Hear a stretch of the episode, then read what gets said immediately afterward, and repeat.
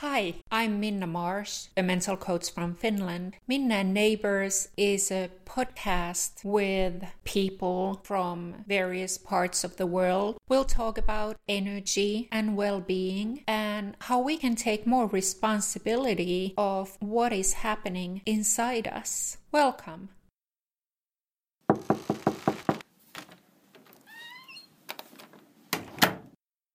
I'm really excited to have this talk today with Shanti Chantal, who is from the Netherlands. And Shanti caught my attention on the internet when I saw her wonderful vlog about her journey into healing and well-being. So welcome. Thank you so much, Minna. Very, very pleased and excited uh, to do this podcast with you. Yeah. Uh, was it at all difficult for you to say yes to this opportunity, or did, did you have to do any soul searching? To be honest, no, not really. Um, after you contacted me about the topic around depression and ayahuasca, I was very keen on uh, on doing this podcast with you. I have a, a lot of history with depression and uh, some experience with the ayahuasca that I'm happy to share. So um, when was the first time that you noticed that you were depressed? How old were you at that time? Well, looking back, I think I was four or five years old that I was already depressed. Um, but I think the first time I, I started working with it was when I was around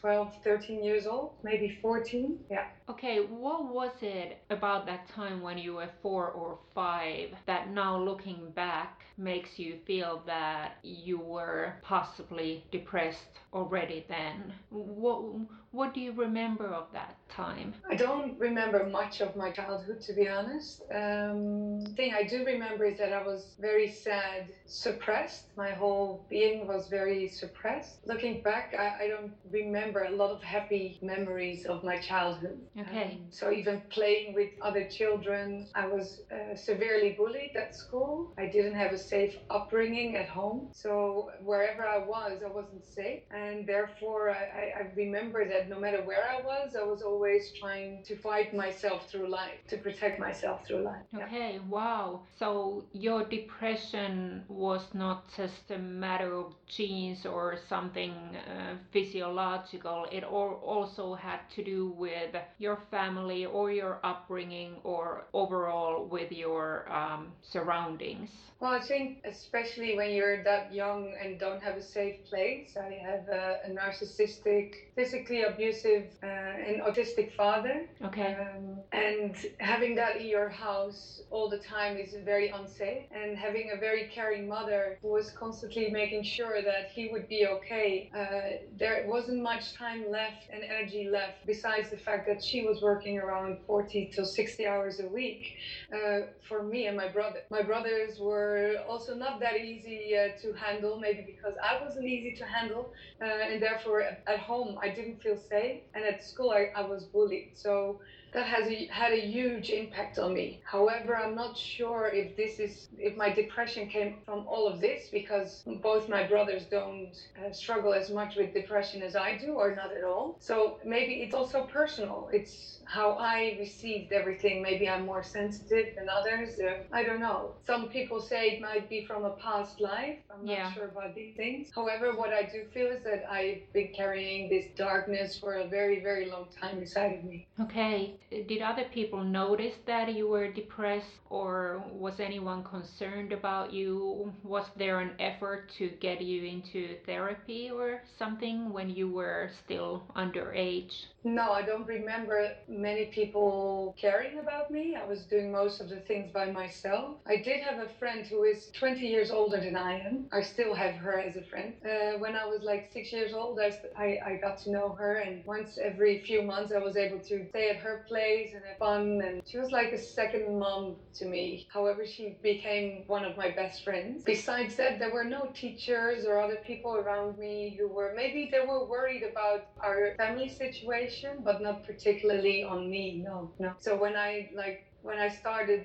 talking to a psychologist was when I decided to do it myself. When I was like twelve, thirteen, fourteen years old, I was severely depressed and was already using a lot of drugs. And that's when I realized, okay, I, I, I might need to talk to somebody. But when you were twelve or thirteen, you, you went into therapy by yourself? Or was that possible? You didn't need your mother's permission or anything like that? I don't remember that I needed that, no. It didn't help much, to be honest, uh, because if you have such an unsafe upbringing, then, well, for me, I created very communic- strong communicational skills.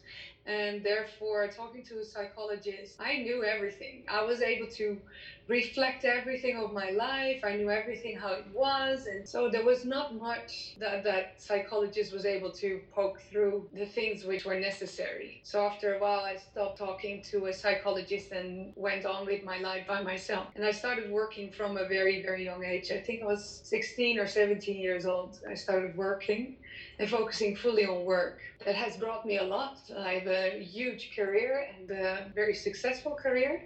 But when I was twenty-one, I had my first burnout. It was my first moment that, like, my past was was passing me by. Like, my past was ah, taking over. And okay. That was the moment when I, I, I seriously couldn't do anything anymore and couldn't even walk the stairs anymore and was so severely tired and very depressed that I knew that I had to do something about it. So you were trying to, you're trying, you were trying to, in a way, make your life work by working too much. That was, well, I received compliments at my work. I received recognition.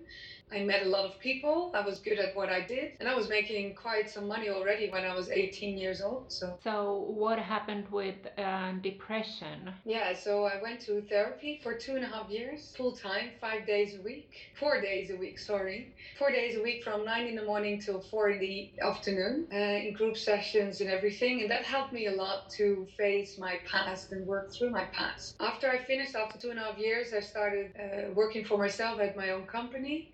And then after that, I started working for large companies again. However, I was still struggling with uh, the lack of love and a lot of loneliness. Invited the wrong man in my life, and therefore I was very sad. So for for a long time, like my, I worked through my past, but I didn't work through the part of love towards myself. And I didn't notice that up until the moment that I was I think single for almost ten years, and I was like, why isn't love coming my way, and why doesn't it cross my path, and what is love, what does it mean, what what how does it feel, why do I keep longing for something that I've never experienced, only seen in Disney movies and movies. Uh, how would you describe um, the feeling of being within your own skin at that time? What did it feel like being you? You were lonely and there was a lack of love. What was your relationship with yourself? Did you feel a connection? No, I don't think so. Like, I was working a lot and I was working out a lot. So I was doing everything in my power to look good because... Because you weren't I... feeling good. No, it was more that I would be more attracted to men, and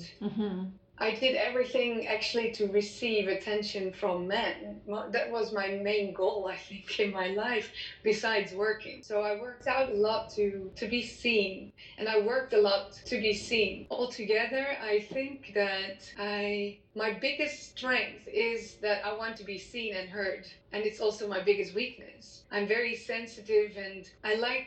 I do things... thoroughly. So when I do it, I'm successful in it, and that makes me yeah good at it, and I'm also happy with that. But at the same time, the, the longing to be seen makes me do things which aren't from within mm-hmm. outwards, they're from outwards inward. I've been working through that a lot, and I can say that, like, the connection, I do have it now, but back then I don't think I had it. Had it. So you were you were doing things to be seen and heard for the wrong reason. Yeah, for sure. Yeah. Yeah. At what point did you start to heal?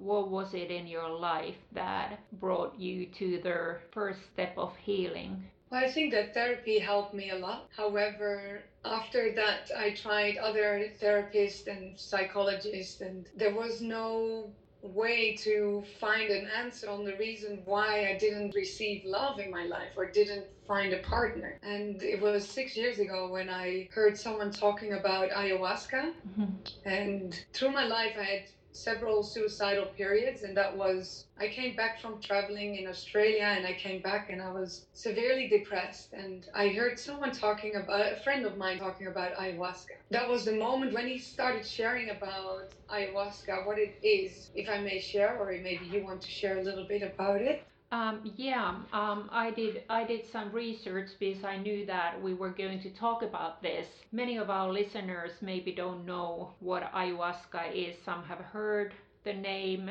Ayahuasca is basically a brew made out of Amazonian plants, and the brew is used as a traditional spiritual medicine in ceremonies among the peoples of the Amazon and also in other parts of the world. Before, I thought that ayahuasca is a name of a tree, but it's not really. It's it's not the tree. Um, I, I learned that it's made from the leaves of a shrub and along with the stalks of a vine.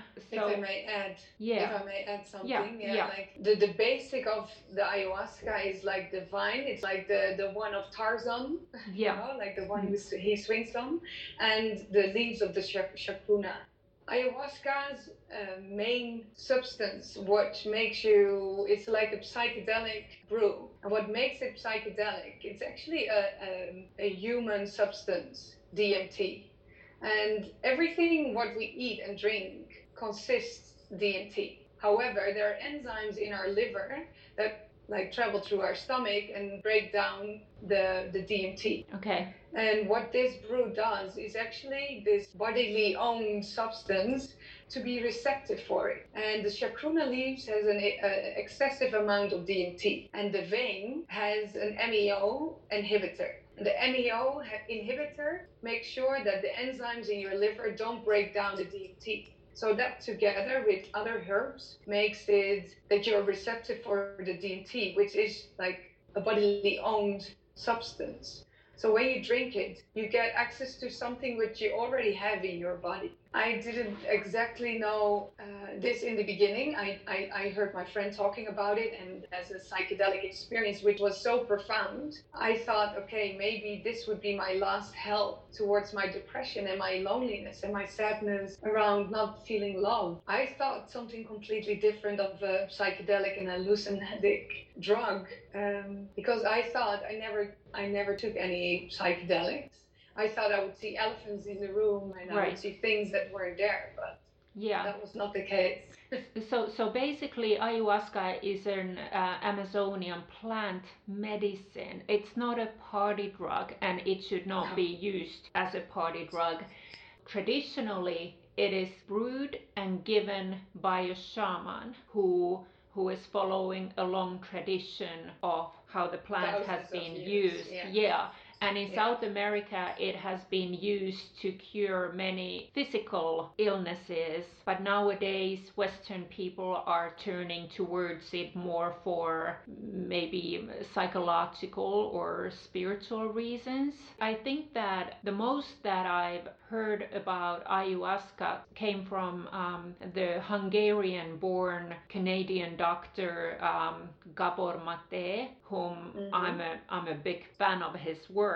He says that the use of ayahuasca arises from a tradition where mind and body are seen as inseparable. Mind and body go together in sickness and in health. He says that there's something in ayahuasca that may allow people to consciously experience the pain that the Western uh, medicine or therapy cannot heal or address. And he, he he also says in a beautiful way that ayahuasca may allow people to re-experience inequalities that have long been missing in action, such as wholeness, trust, love, and a sense of possibility. So I think that is very beautiful. Yeah, what I because of the experience of that friend of mine, for me it was my last hope towards my depression. I was like, okay, this is not gonna work. It's probably I'm gonna stop my life probably.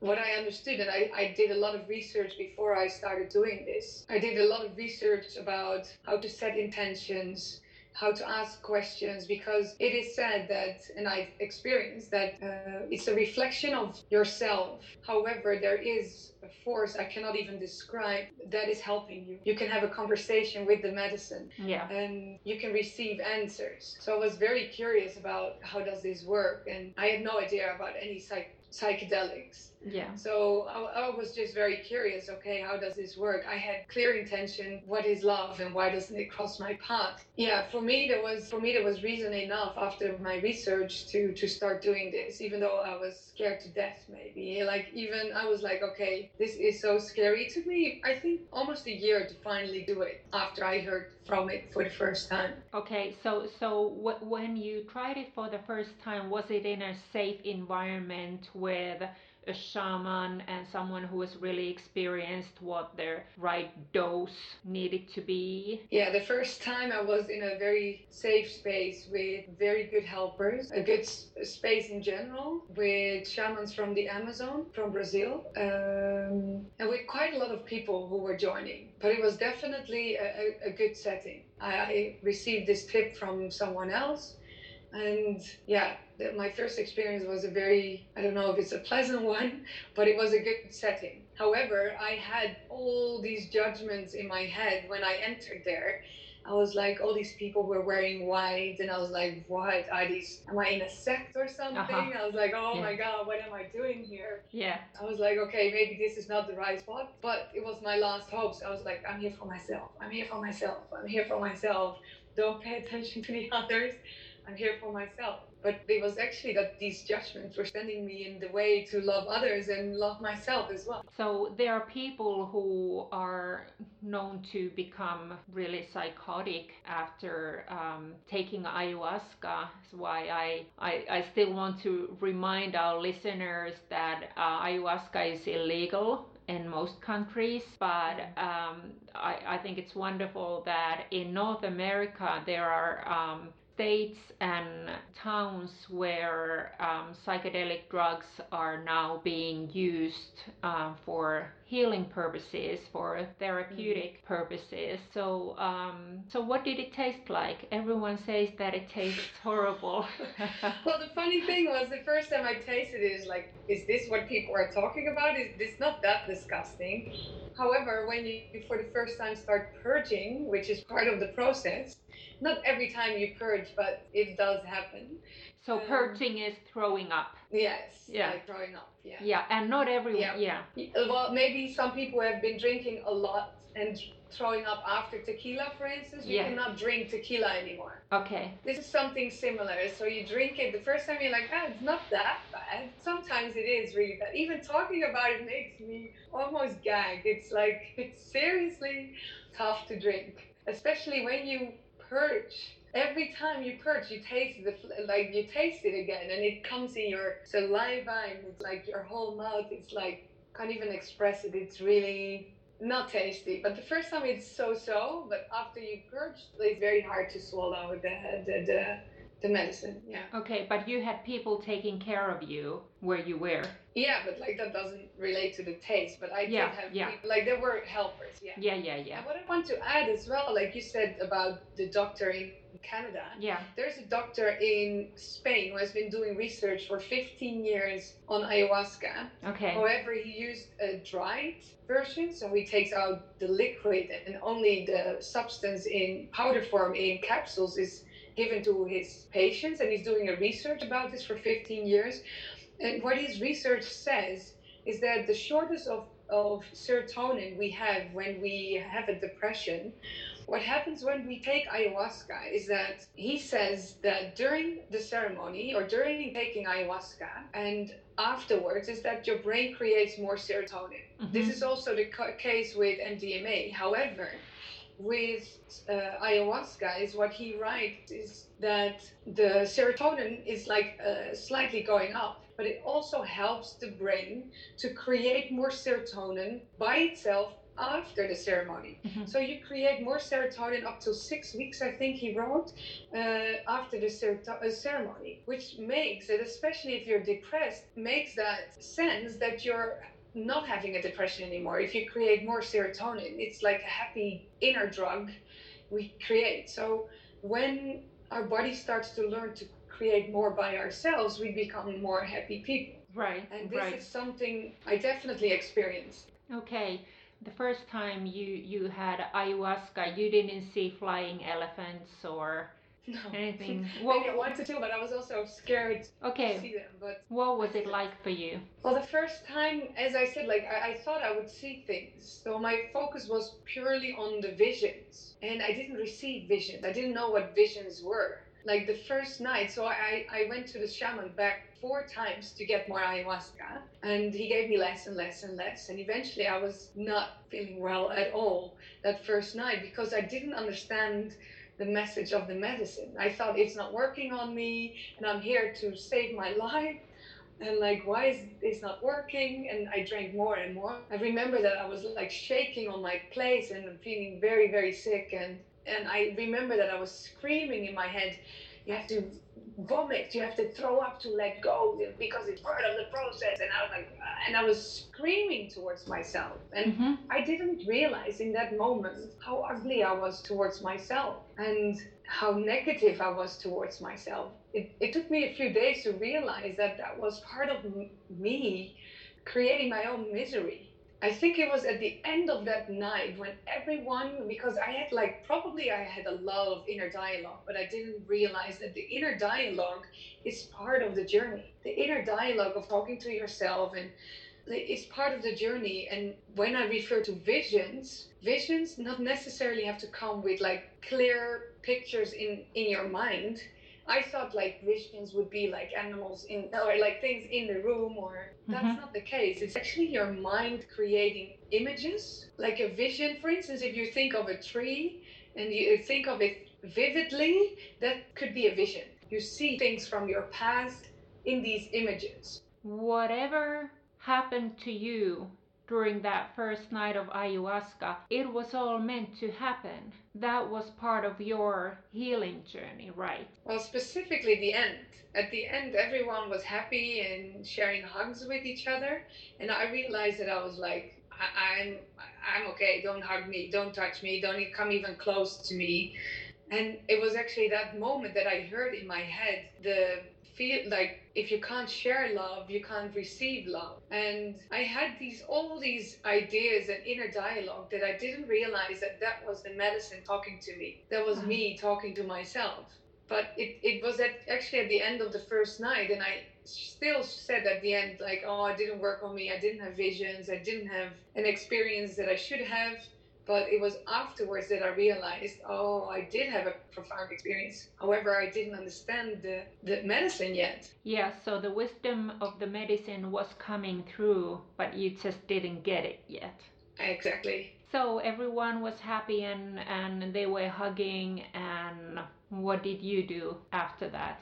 Well, we had like breakfast or dinner, however you say it, after the ceremony. And I remember that I promised myself to do go at least two nights, and I can recommend anyone who wants to do this to go at least two nights, and especially because the first night for me was like, okay, if I, if this is going to be a beautiful experience or not, and in my case, it was, to be honest, it was a horrible experience.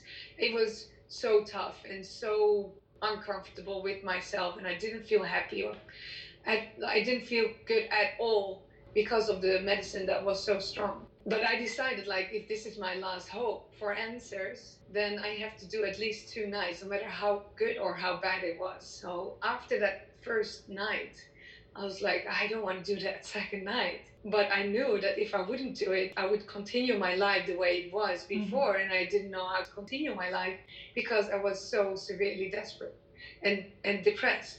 So eventually, I had a great talk with the helpers, especially one of the helpers, which is has become a great friend of mine. She she said to me, like, oh, maybe you had visions, but you don't understand it yet, or maybe the visions will come.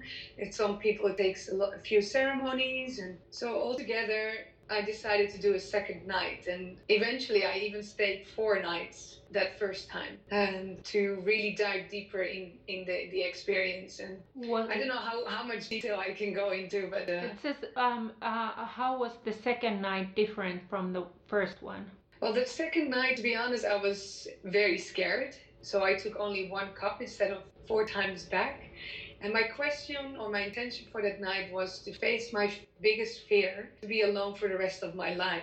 Not much happened that night. And I think that not much happened because I wasn't ready for the real answer, and I wasn't ready to really face that part of myself yet. And I tried to accept the feeling of the ayahuasca, and the feeling like it wasn't very strong that night. Mm-hmm. And I was too scared to go again. So that second night didn't do much for me. Okay. It was actually when I went to bed and I woke up that I had a severe migraine and my whole face was hanging, that I couldn't leave. I was seriously bound to pl- to that place to stay there, because I, I couldn't even talk properly because I had such a severe migraine. And then four women were, were helping me to to get rid of my migraine, and they did Reiki and healing songs and I don't know what else, but in that specific moment, my heart broke open. Like, for the first time in my life, I received unconditional love of people I didn't even know. And for the first time in my life, I was like, oh, this is what love is. This is what it means to open up for something like this. And I cried and I cried and I cried, and yeah, it, it was so, so painful, but yet so beautiful. And then I realized, okay, I'm not done yet and I can stay another night here, so I will stay another night. And I decided to do another night with my severe migraine. I, I was sitting there, like my whole face was hanging, and I, I went for that cup that night. And that's the night when I also received, like, okay, let, let just... let the medicine in, accept it. Let's see how this goes, and try to be receptive and try to let go of the control, which was a, also a huge teaching for me, to let go of the control. Yeah, that's the first night I received messages, and I stayed till the fourth night, but it was actually the fourth night, which was like cherry, well, the cherry on top. That was when I really saw a vision, and I saw other people approaching me in my head, and things from my past, and the sadness around being so lonely for such a long time in my life. And yeah, like the, these four days has transformed me so much. It was actually after the third night already that I was able to hug more people, and at the fourth night I was able to hug every single person in the room. At the end of the ceremony, I was like, I loved everyone, and most of all, I, I started to feel during the ceremony what it was to truly, deeply love myself. And wow, that's like almost unbearable. Like how love, how big love can be is almost unbearable. It's so scary and so big. Love is such an insane, huge force that, yeah, I think we all know our fears for love in life, but ayahuasca can show you ten, one hundred times more of that type of love, and it's almost unbearable for your body to contain that amount of love. Uh, did it at all affect how you relate to this planet, or the, the trees and the plants and the, the animals and all the other people? No, I like I didn't see much about nature in my ceremonies. It took me a long time and quite a few ceremonies to be connected to nature. However, a friend of mine who was there with me, after that, she saw like the energies of the trees, and yeah. she was so yeah. connected to nature. However, I wasn't even close to that. Like I, I, I had to go through myself first right. before I was able to do that. Even though the ceremony didn't show me my connections to nature, but bit by bit, I started to be more conscious about what I ate, to Good. separate my garbage. Something that never came across during ceremony, nor afterwards. But bit by bit, I became more conscious about myself. And therefore also, I am, we are nature. We are all mm-hmm. one. So yeah. I became yeah, more aware of the fact that I am part of everything else. If I have to take care of myself, I have to take care of everything else. I don't know how to how how to put this in words, but I I have never taken ayahuasca, but it fascinates me as a wise medicine, and I think that ayahuasca cannot be the ultimate answer for people who are suffering. I think that it can be a great aid uh, during our journey. This doctor that I mentioned, Gabor, Gabor Mate, has said in one of his books that we cannot save anyone else. Everyone has to basically save themselves. Mm-hmm. And I, I think that we are the ultimate answer in a way for ourselves. But ayahuasca can help us to to realize that and to in in opening us up. Yeah, for sure. Like it, it showed me parts. I've done quite a few ceremonies, and it showed me parts of myself I didn't even know. It showed me darkness of myself which I didn't know. It showed me my depression till my deepest part, and the fact that I was actually creating it, also partially myself. This was not, like, there was no possibility that any doctor or any psychologist would have said to me, like, you are addicted to your own misery. It was actually that mirror of this medicine that showed me I am addicted to my own misery. I somehow enjoy this feeling, even though I, I hate it. Somehow it's a comfort zone. So every time I feel miserable, I, my ego and everything inside me wants to create more misery because I am a victim. Right. Apparently that's something I have a tendency to, to become a victim. That's wisdom. But what I, yeah. Yeah, that, yeah.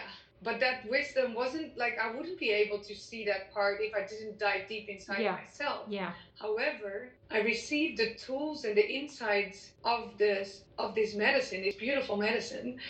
However, I was the one who needed to do something with it afterwards. So when I came home and I saw like like these patterns running through me again and again, that no matter what, I was the one who had to break the cycle. I had to, to fight my own depressions. I had to fight my inner demons. Like, these ceremonies are beautiful, but if you're not willing to work on yourself, these ceremonies are worthless. Sorry to interrupt you, but that is so important for people to understand that ayahuasca is not the ultimate solution. It can open doors and lead you deeper into your the, the hidden dimensions in you or your subconscious mind. But ultimately, after after you get the wisdom from the plant, Uh, when when it shows you the way into who you really are and what is true, after that you need to really often make big changes in your everyday life and how you live and how you think and what habits do you keep up, or um, what kind of relationships do you nourish in your life. Mm. Was it easy for you to start to make those changes, or? No, I wish. Life isn't easy. So for instance, my depression, I came home and I didn't feel depressed at all. I was walking on clouds. I was so intensely happy after these ceremonies and I felt great. And somehow I felt I solved my own issues and I would be happy for the rest of my life. However, what I saw is that I had the pattern in, in myself to hate myself, to be ugly towards myself.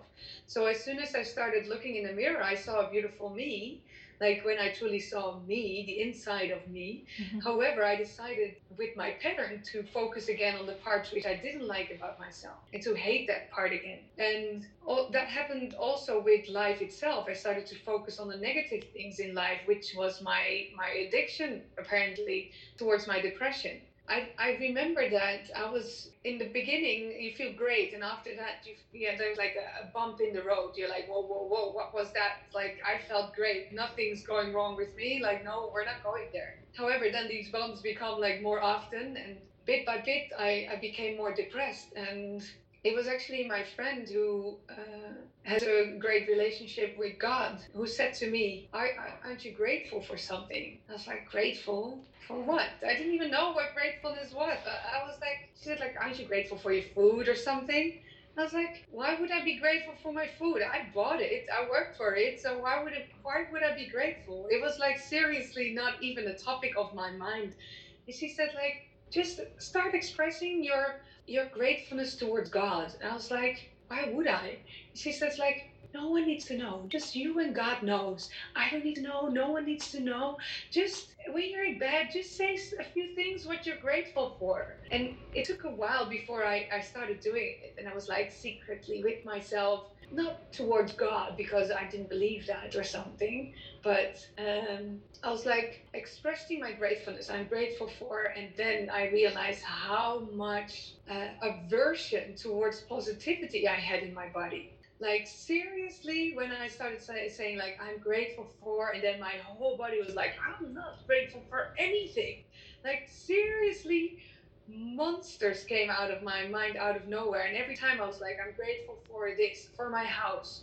And, and then I became like, yeah, but this and this sucks and this sucks and life is fucking like this. Like, believe me, I had to fight every single day, this same fight with my inner demons about depression.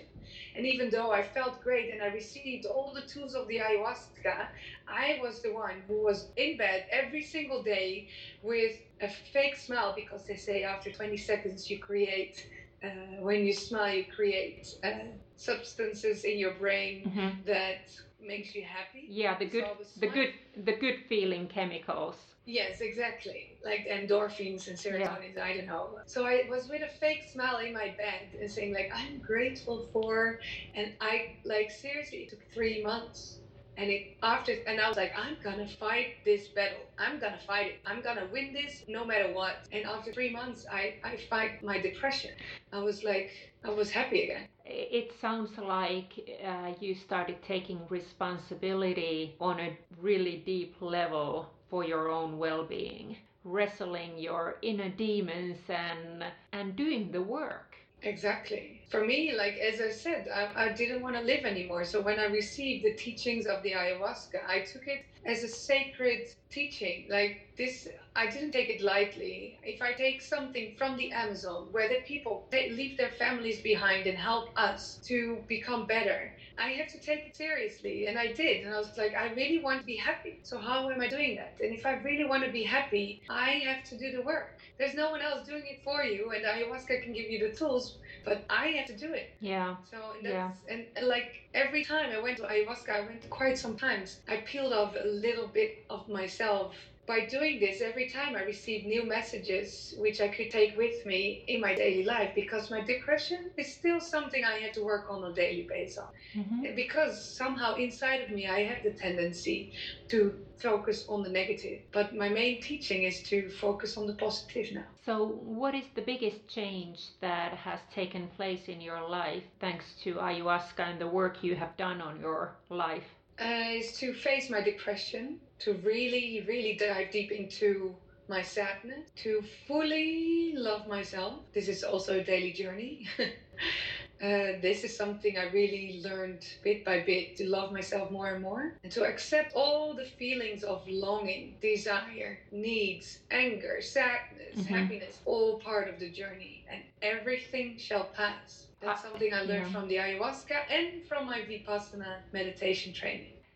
I've learned uh, maybe during the past two years that nothing scares in general, nothing scares people more than to look deep into themselves and to face what they are carrying inside them, in their mind or the memories or their all kinds of resentments and other beliefs that they hold. It's it's really scary for most people, but it's also liberating once you really get in touch with yourself and you start to realize that it's that you're not bad. You're not bad for having a human experience and making mistakes and not knowing how until you know better. So um, there are so many um, people um, in the Western world who are not able to get ayahuasca or participate in these ceremonies. What would you like to say to people who are sick or battling depression, or they they don't have the will to live, but there's no ayahuasca available for them? Yeah, this is a good one. Well, for me, my biggest teachings around ayahuasca or my depression were the fact that it felt always like somehow I ended up lost in a dark forest. And I never knew, like, okay, how do I get out of this dark forest? And the biggest teaching I had is that I have to co- focus on the positive. I have to focus, like, if I'm in that dark forest, don't keep looking at the dark forest, but accept that you're there and focus on a blue sky, focus on the sun, focus on the fact that you can that you can walk, that you can look, and that you, like, all the positive things you're grateful for. That helped me, like, that I think that's the main thing what helped me through my depression. Secondly, we all have traumas, everyone mm-hmm. in their own way. One person may be more severe than the others, but the, we all have traumas. And there are different ways to work through them. And besides uh, psychologists, there are more and more mindful coaches who are more working with the feelings mm-hmm. and the acceptance of the feelings, because acceptance mm-hmm. is huge. And how to accept something which you can't accept. How can you accept that you're so depressed that you want to die and accept that? You, you don't want to accept it. But the acceptance is part of the letting go. Oh, right. Yeah, absolutely. Um, yeah.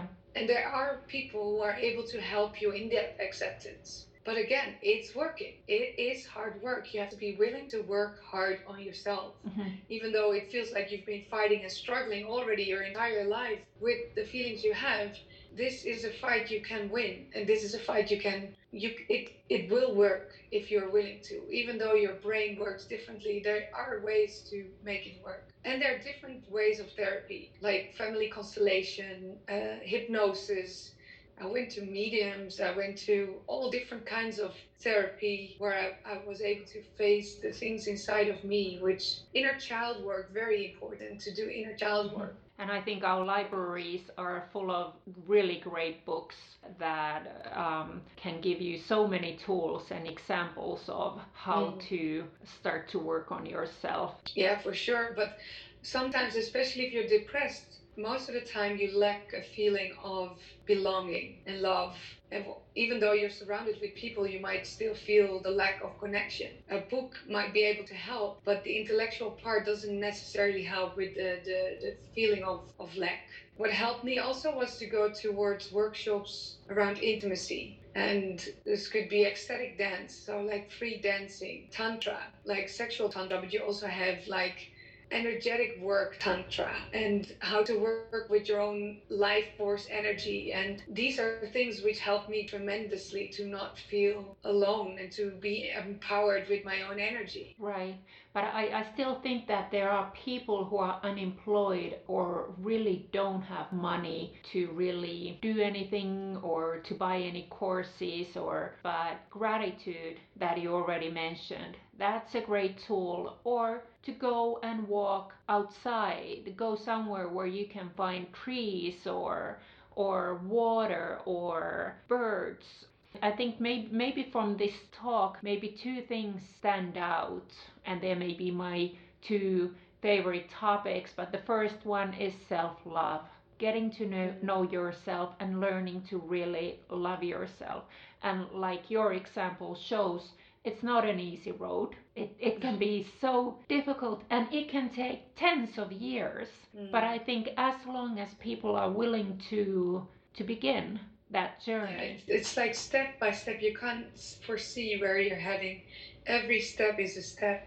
And anxiety is something I only recently got to know. Mm-hmm. So this is something I don't understand very well, because I luckily I've never been in in a situation. Well, I, I had panic attacks for the first time in my life a year ago. But before that, I never understood what anxiety was. Mm-hmm. Like, we all have different things, what we work right. with yeah. and through. Yeah. And like, to come back on your question about, because not everyone has the money for therapy and everything, most governments support, help in a way with psychologists and everything. I can always recommend that when you're facing anxiety or depression, it's always good to get help, and books can help. And I can say on YouTube, you can find so much information. Um, at least here in Finland, uh, the government has really cut down on social services and healthcare. So if you want to get into therapy, uh, the odds are often against you unless you are suicidal or a danger mm. to other people. So oh, these negative. That's y- not right. yeah yeah so these are the times, but but luckily mm. there are a lot more people around nowadays who are willing to share their experiences, just like you. And um I hope that ayahuasca wouldn't be demonized. I hope that um, that people don't go looking for it and just start experimenting on their own. I think it's it really is a sacred plant medicine, and it should be regarded as such. And mm. I think there are so many fantastic energetic layers in us. in in our spirit and in our psyche and in our body, that um, it's it's really wonderful to keep on uh, traveling this journey and to find out new solutions. And and um, this is one way of sharing love with mm. one another. So yeah. um, thank you so much. Well, I hope that at least people who are suffering from a depression, that they have the belief that they can help themselves. You can be healed from depression.